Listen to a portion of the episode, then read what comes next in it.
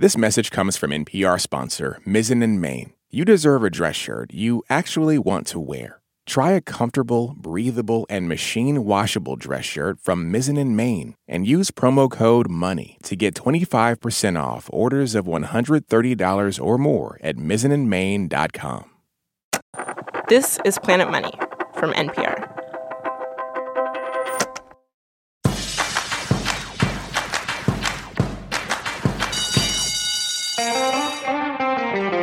Welcome back to Planet Money Summer School, MBA edition. No uncomfortable suits, no boring PowerPoints, just the secrets of business school delivered straight to your brain. I'm Robert Smith, and this is lesson number two competition and the cheaper sneaker. Every Wednesday till Labor Day, we are meeting here in your ears to learn the way that business masterminds think, just in case you want to be one or outsmart one.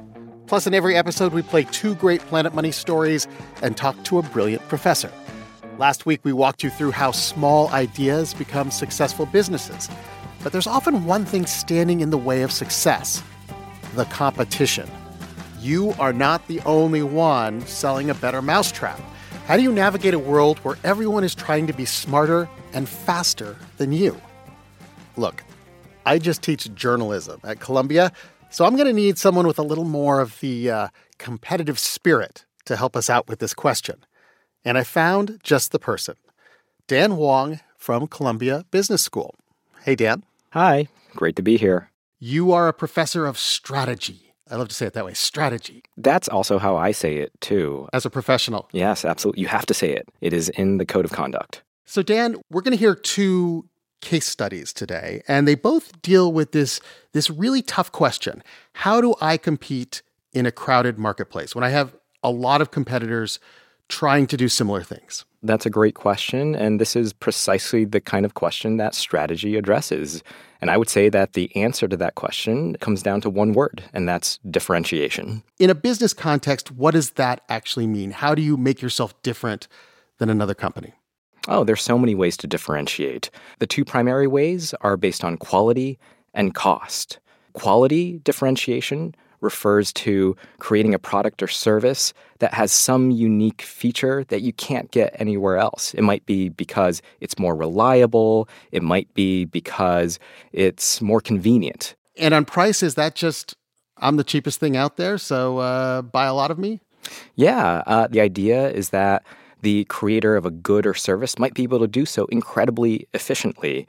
And the result of that is that you can sell that product or service at a low price. All right, so let's keep in mind differentiation as we listen to our two case studies today stories of entrepreneurs desperately trying to seem different while facing fierce competition.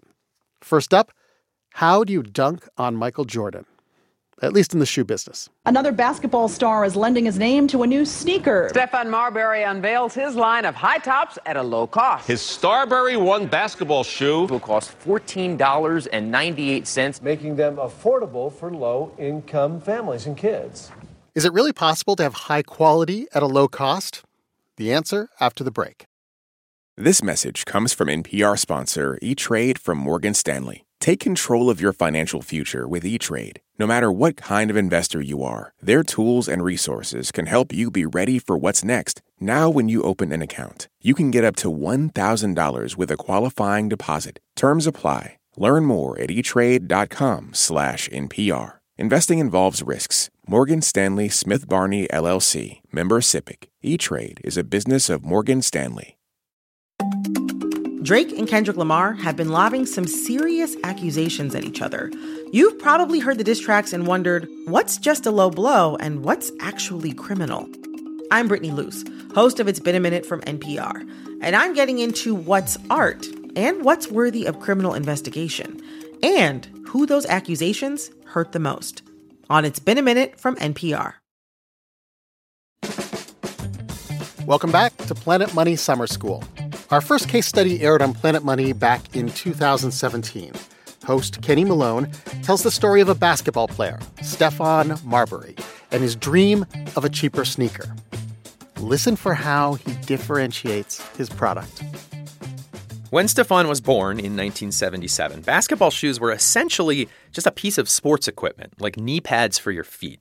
The most iconic brand for decades was a shoe called the Chuck Taylor All Star. They were basic, affordable shoes, canvas, rubber, nothing fancy. But when Stephon was eight years old, the sneaker game changed. In 1985, Nike released this commercial. There's Michael Jordan. He is soaring in slow motion through the air. Who says man was not meant to fly? Air Jordan. It was the first Air Jordan sneaker, and it was beautiful. It looked like a sports car, white and black leather with streaks of red. Stores couldn't keep these things in stock. People were wearing them as shoes, not just as basketball shoes, and they cost a lot. The Air Jordan 1 retailed for $65. And then the next year, 1986, Air Jordan. The Jordan 2 came out. It's all in the imagination. Those cost even more, $100. The Jordan 4s cost $110. The Jordan 5s cost $125. Stephon was 13 years old when those Jordan 5s came out. He was living in Coney Island, Brooklyn, one of seven kids. His family didn't have a lot, and so when Stephon asked his mom for those shoes, she was not having it. I mean, my mother, if I asked my mother for a pair of shoes at that price, the reply was, Boy, those are groceries for the month. Why am I going to go spend that type of money for a pair of shoes? And you would say what? Because everybody else got them. oh, yeah? Well, you're not going to be the one that's going to have a pair. But it wasn't because she didn't want to buy them, it was because she couldn't buy them. Stephon says this planted a seed for him. He always wondered couldn't there be another option here? Does a famous player's basketball shoe always have to be so expensive? Now, a lot of kids might think this, but Stephon got to do something about it because he grew up, he got very good at basketball, and in 1996, he was drafted into the NBA.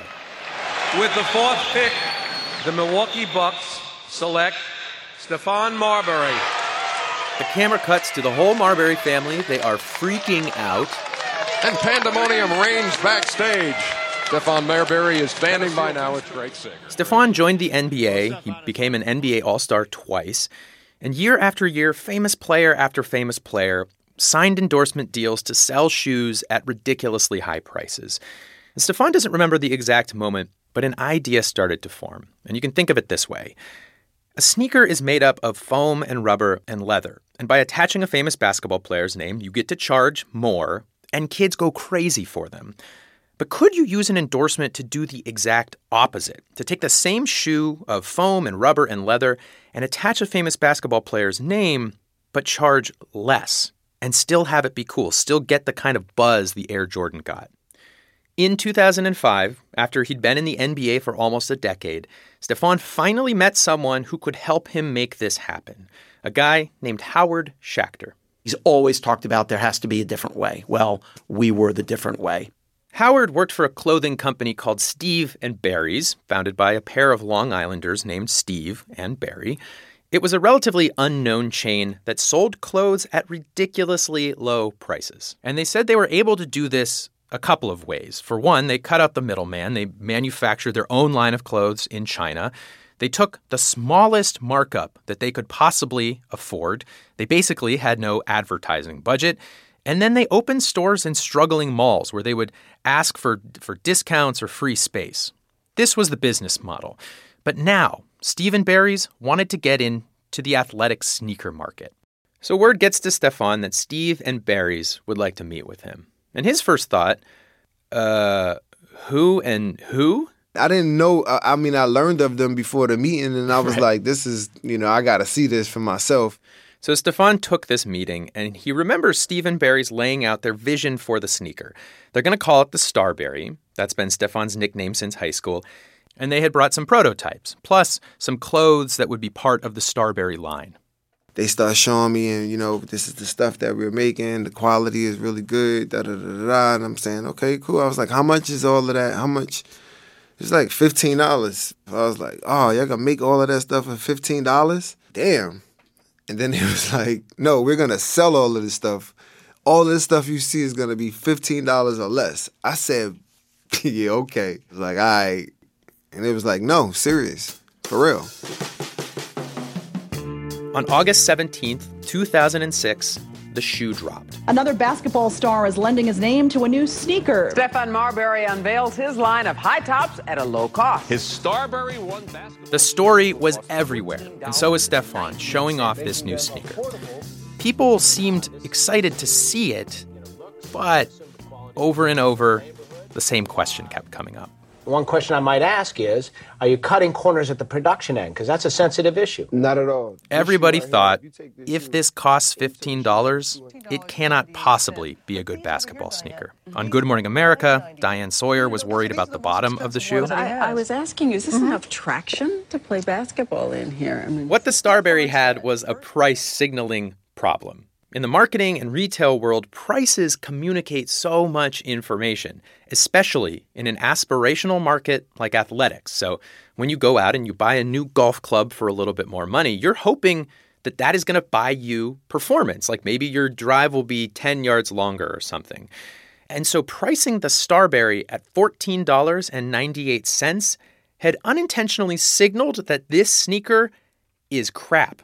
The fancy shoes are 10 times more money. Does that mean that they are 10 times better? Does that mean that the Starbury is 10 times worse?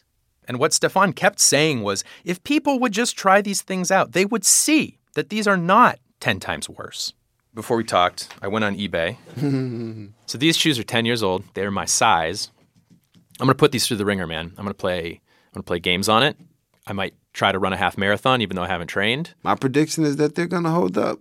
You gonna run a half marathon? I'm going to try. You're good. Okay. You're good, baby. Go for it. Go for it. One mile. Two miles. Three miles. Shoes kind of heavy. Don't breathe well. But not the problem. I am the problem. Okay, six miles. 6.55. Oh, God. All right, fine, whatever. I did a half of a half marathon. Terrible idea. Shoes held up fine. But Howard Schachter from Steve & Barry's says that both he and Stephon knew there was really only one test that ultimately mattered. Can an NBA player wear these $15 shoes in a real NBA game? It's it's very easy to rip a $50 anything. Yeah. But if an NBA player can entrust their body to these, it's got to be good enough. It's got to be good enough. And then on November 1st, 2006, the day arrived. The first game of the season New York Knicks versus the Memphis Grizzlies. Opening tip. There's Stephon wearing the black version of the Starbury, the version he wore for away games. Howard Schachter remembers watching this. Enormous pride every time they showed him and you saw that logo. Say, wow, we actually, this little company nobody ever heard of, we we made it. We got this NBA star is wearing the sneaker we thought about on court. The game was going great. It was the third quarter. Stephon and the Knicks were leading by nine points.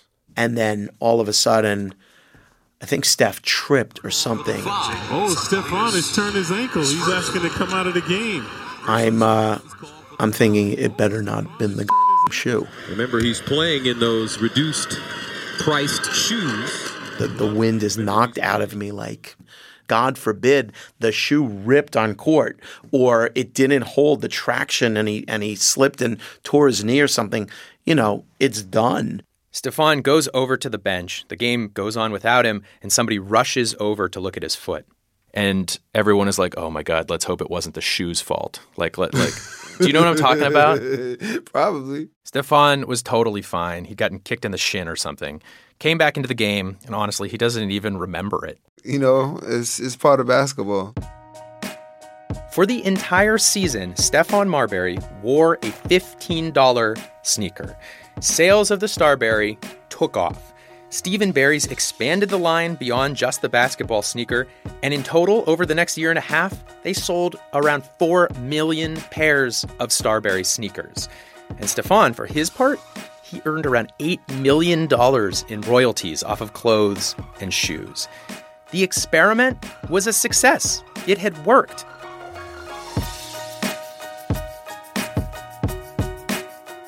That dream, it did not last forever. Because in 2008, the financial crisis hit. Howard Schachter says it hit Steve & Barry's particularly hard.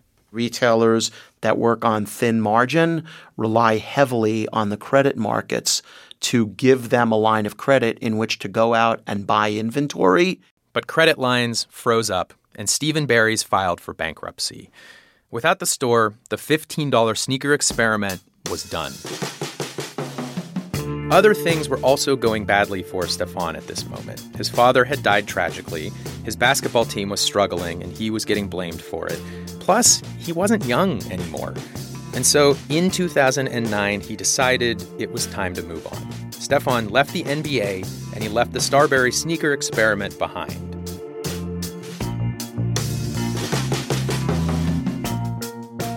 That was Planet Money's Kenny Malone in 2017. There is a coda to this story. Stephon Marbury had a second career playing in China, where he became a huge star again, and he even brought back the shoe for a while. But the idea of a brand name sneaker at a generic price did not catch on. These days, if you want a Starbury, you'll need to buy them used. After the break, we will bring back our professor and talk about what we MBA students can learn from a $15 shoe.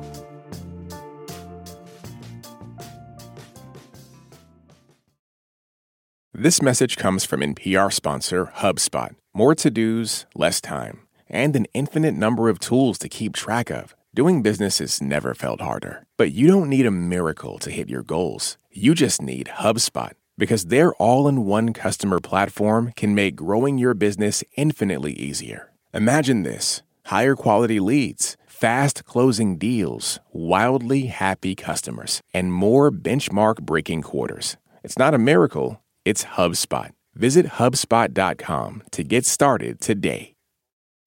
For the seventh year on the Code Switch podcast, conversations about race and identity go way beyond the day's headlines. Because we know what's part of every person is part of every story. We're bringing that perspective with new episodes every week. Listen on the Code Switch podcast from NPR. All right, all right, everybody, settle down, take your seats. Class is back in session, and Professor Dan Wang has been taking notes. Dan, Stephon, he took your advice. He tried to create something different, and he sold a decent amount of sneakers, but it never became an Air Jordan. It never really took off, and no one else has tried to do the same thing since. So, what is the challenge here? You know, when it comes to differentiation, a lot of it has to do with making sure that all of your choices that you're making are aligned to the essential feature that's going to make you distinct. And what I would say happened with the Starburys was really a problem that I like to think of as being stuck in the middle. Stuck in in the middle. Okay, so what does the middle space mean in business? Well, simply put, that means that a product or service is trying to be everything to everybody, and that's really hard to pull off. I don't know, Dan. It seems like maybe that would be great to have a product that is everything to everyone, that is both the most awesome thing in the world and also the cheapest. Like, that's a good product, it seems, but maybe a bad strategy. I think it's a bad strategy because you're not optimizing for any one distinct thing. And there are going to be competitors out there that do optimize that for that one thing. And so Starburys are trying to have uh, great brand power, and at the same time, they're trying to be incredibly affordable. But they're not going to be as affordable as the most affordable sneaker on the market. And they're not going to have the same level of brand power as, let's say, Jordans, which are obviously at the top of that status hierarchy. The people who buy Jordans really care that they're incredibly highly priced. And the reason why is because that price contains information. People want others to know that they have spent their earnings on these Jordans. And because they have these Jordans, they occupy high status. That, that's a really important way in which Jordans differentiate themselves from other competitors on the market. So, if you're stuck in the middle lane, you basically open up all these other lanes for your competitors to be like, hey, you know, uh, we can do a shoe for $8. Absolutely. If I'm a generic sneaker maker looking at this situation, I'm probably not as threatened by Starburys as you might think. And the reason why is because I know that the people who buy my shoe are those who are looking for affordability. And although Starburys are more affordable than, let's say, Jordans or other brand name shoes on the market, they're not going to be affordable as my generic sneaker, which I'm producing with the lowest cost possible so that I can sell them for the lowest price possible. Okay, so that is differentiation on quality and price. But what if two products are almost identical. Think Coke and Pepsi, or Uber and Lyft, or, as you'll hear in our next case study, handbells. You know, the kind you hear in Christmas pageants. This is one of our favorite episodes about how a seemingly peaceful product can spark a brutal competitive war. It was hosted by David Kestenbaum in 2013. When you've got two companies down the road from each other making the same thing, you can almost guess the history. Originally, there was just one company. Something happened. Maybe someone got angry, somebody left, and they started a second business, a competitor. In this case, that someone was a man named Jake Malta. In the 1960s, he worked at what was the only bell shop in town, a place called Schulmerich. And Jake was Schulmerich's chief engineer. This is Jake's daughter, Joanne Malta. His library was full of books on music, and nothing was not read. He designed Schulmerich's first handbells. But then there was a change in management. Jake Malta didn't get along with the new bosses, so he left. And he could not stop thinking about bells. He thought he had a way to make an even better handbell, a bell of supreme perfection that he hadn't quite achieved at Schulmerich. I gotta explain a little bit about bells here. A bell, when you ring it, it vibrates and produces this one central note. But you also get these other notes in there, overtones they're called. And Jake Malta wanted to try to get rid of as many overtones as he could. He wanted to make a bell with a very pure sound. Because he knew that he could make it better. And, uh, you know, we still believe that he achieved that. Jake Malta's new bell had a slightly different shape, and this part is key, so remember it. He removed the little brass nub at the top of the bell where it attaches to the handle, something called the tang. The result, he felt, was a bell that produced an uncommonly pure, clean sound. Malta took his design and he started a new handbell company, not far from his former employer, and he gave it a name like his own. Not Malta, but Malmark. So now you had two bell companies the old one, Schulmerich, selling bells with tangs, and Malmark, Jake's upstart, selling bells with the tang cut off. And before we get to the decades long war, I'm just going to play you what they were fighting over. This is a Schulmerich bell, the one with the tang.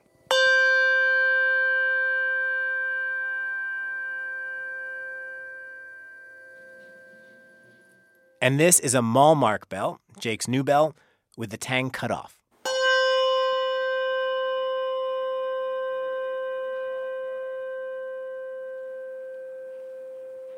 I have driven myself crazy trying to compare these two bells. Sometimes I hear a difference, but frankly, I think it might just be that I was holding the microphone in a different spot. Here, I'll play them again. Schulmerich bell with tang.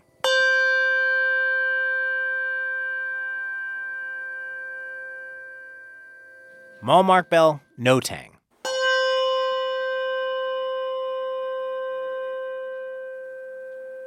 Some experts say they can tell the difference, though they're divided over which one sounds better.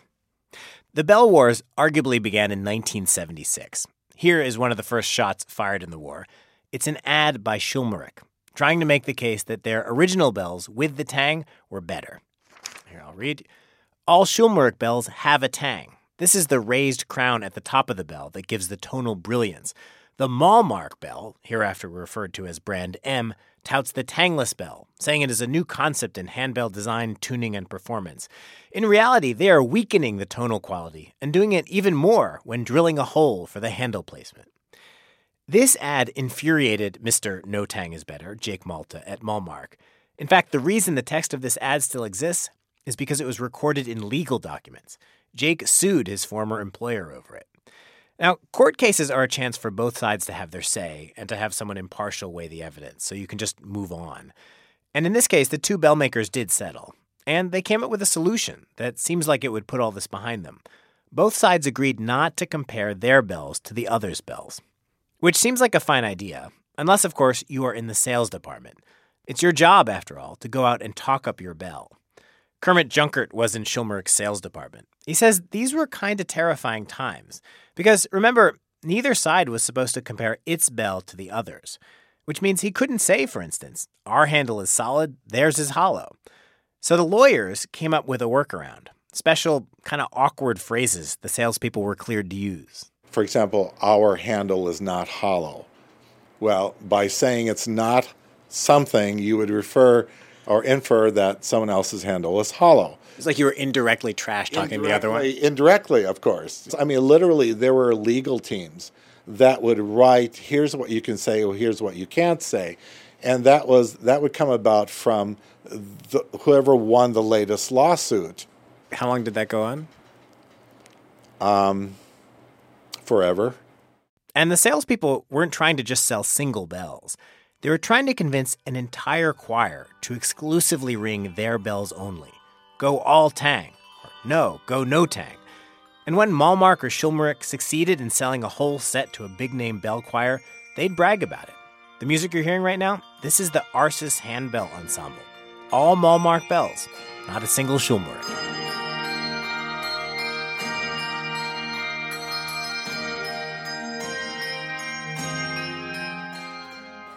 I'd kind of imagined that the bell ringers, all those choir directors and teachers, would be kind of laughing at all this or even be oblivious to it. But it was the opposite. Some of them got totally swept up. They took sides. People at both Malmark and Schulmerich remember various incidents. Here's one story from the Malmark side, told by Tim Schubach, who had gone to an industry meeting. I had, unbeknownst to me, mistakenly said hello to a Schulmerich customer from our booth. And The customer continued to walk by and over their shoulder, not even stopping to acknowledge me, said, We're Schulmerich ringers, in a very kind of condescending way. In the end, after many, many years of the courts throwing up their hands, Malmark had a kind of victory. Jake Malta was awarded $2 million, though that was a lot less after the legal fees. His daughter says he put a lot of the money into a handbell education fund. There are wars that end because one side surrenders, and then there are wars where no one gives in. There isn't even a truce. The two sides just stop fighting. A day passes, then a year, then another year. Jake Malta, the proud perfectionist engineer, head of Malmark, eventually passed away. And so did the people calling the shots at Schulmerich. A younger generation took over. Tim, who you just heard, came to run Malmark. Schulmerich had been bought by Jonathan Goldstein, a former lawyer who knew nothing about handbells. I knew less than nothing. I can't even read music. Shortly after Jonathan bought the company, he and Tim, the new heads of both companies, found themselves at the same meeting in Cincinnati. He came up in his very Jonathan way and, hey, I'm Jonathan Goldstein. I just bought Schulmerich. So I said, you know, my understanding is that, uh, that, that these two companies went at it hammer and tongs for a lot of years, and um, I'm just not ready to do that. It said, it seems to me that, you know, you're not my enemy and I'm not your enemy. The enemy is the 300 million people out there who don't ring handbells. And, uh, you know, let's go get those people and, and, show them what a great instrument this is and, and get them ringing. That story from host David Kestenbaum in 2013. What tricks can businesses use to keep their customers loyal? Our professor Dan Wang has some ideas after the break. This message comes from NPR sponsor Yahoo Finance. Think you've done it all when it comes to your financial future? Take those investments to the next level with Yahoo Finance. Whether you're a seasoned investor or are looking for that extra guidance, Yahoo Finance gives you all the tools and data you need in one place. For comprehensive financial news and analysis, visit the brand behind every great investor, yahoofinance.com, the number one financial destination. We're back with Professor Dan Wang of Columbia University. Hey, Dan. Hi. So I listened to this story about the bells, and I don't hear a product that is differentiated. This sounds exactly the same to me. Wait, you can't hear that? I, I definitely hear the difference. No, you do not. Oh, yes. So, how do you create loyalty to your product that isn't that much different? This is actually something that companies do all the time. I think the term for this, when you hear about it, is called locking in customers. And the way that the Bell companies are doing it is really similar to the way that, let's say, Pepsi or Coke do it with their customers, in that they create these emotional associations between their customers and users of certain bells.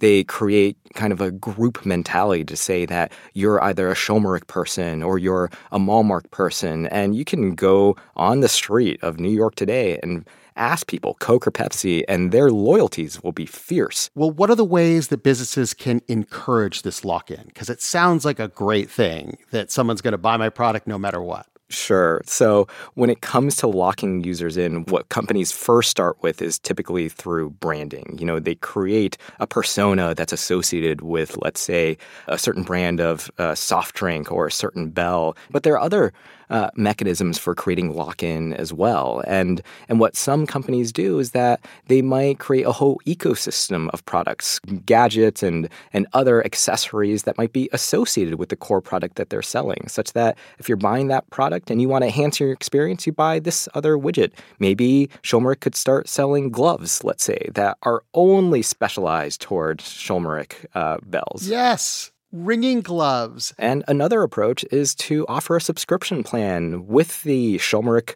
subscription, let's say, you get repair, you get maintenance, you get yearly bell replacement. I mean, the possibilities are endless. What happens, Dan, if you cannot differentiate? If you just have a competitor that is identical in all ways? Well, this is a situation that most competitors in the market fear, and it's a situation called perfect competition. Perfect competition sounds good. Sounds great, except that the only way to survive as a company at that point is by lowering your prices. And so if you lower prices, then what your competitor will say is, oh, well, all I have to do is whenever those same consumers is to lower my prices.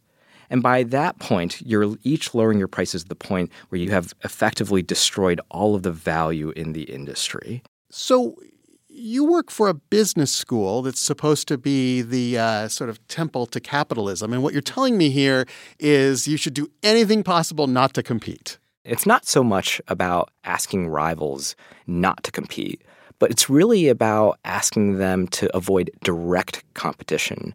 It's actually about making choices that are really different that your competitor wouldn't even think to make those same choices as well. Thank you so much for joining us, Dan. It's been such a pleasure to be here. Oh, I didn't get to say the thing that I want to say about the Bell Wars. This episode really resonated with me. You know, because of bells. no. That was pretty good. Dan Wang is a professor of strategy at Columbia Business School, and he left us with a list of vocabulary words. The main concept differentiation. Offer your customers something of value that your competitors don't have. Maybe you can be the cheapest or the luxury brand, but just don't get caught in the middle space. That's vocabulary word number two. You cannot be everything to every customer. And what if you can't differentiate? Well, that is called perfect competition. The only thing everyone can do then is lower their prices, and that can bankrupt companies. Here at Planet Money Summer School, we differentiate by offering the most efficient business school education in the entire world at the price of free. Huh. Think I made a strategic mistake there. We'll revisit that profit math in next week's show when we take on accounting. Meanwhile, I hope you've been thinking of your own business idea. Big or small, we'd love to hear how Planet Money Summer School has influenced your ideas. Send us your pitch to planetmoney at npr.org. Just put Summer School Pitch in the subject line. If we think you've got something interesting, we'll have you on our final graduation episode at the end of August, and we'll run your idea by our professors. That's planetmoney at npr.org. And remember, Planet Money Plus members get to enjoy sponsor free listening for both Summer School and every episode.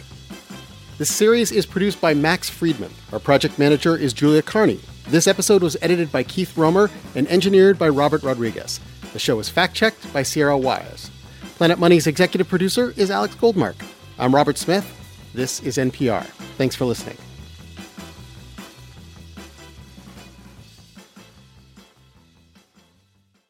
This message comes from NPR sponsor Mizzen and Main. You deserve a dress shirt you actually want to wear. Try a comfortable, breathable, and machine washable dress shirt from Mizzen and Main and use promo code MONEY to get 25% off orders of $130 or more at mizzenandmain.com. On the Code Switch podcast, conversations about race and identity don't begin or end with the news cycle. That's because we know race and identity impact every person and influence every story.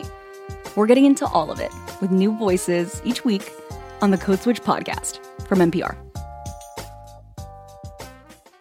Feel like the world is on fire? Shortwave is your antidote.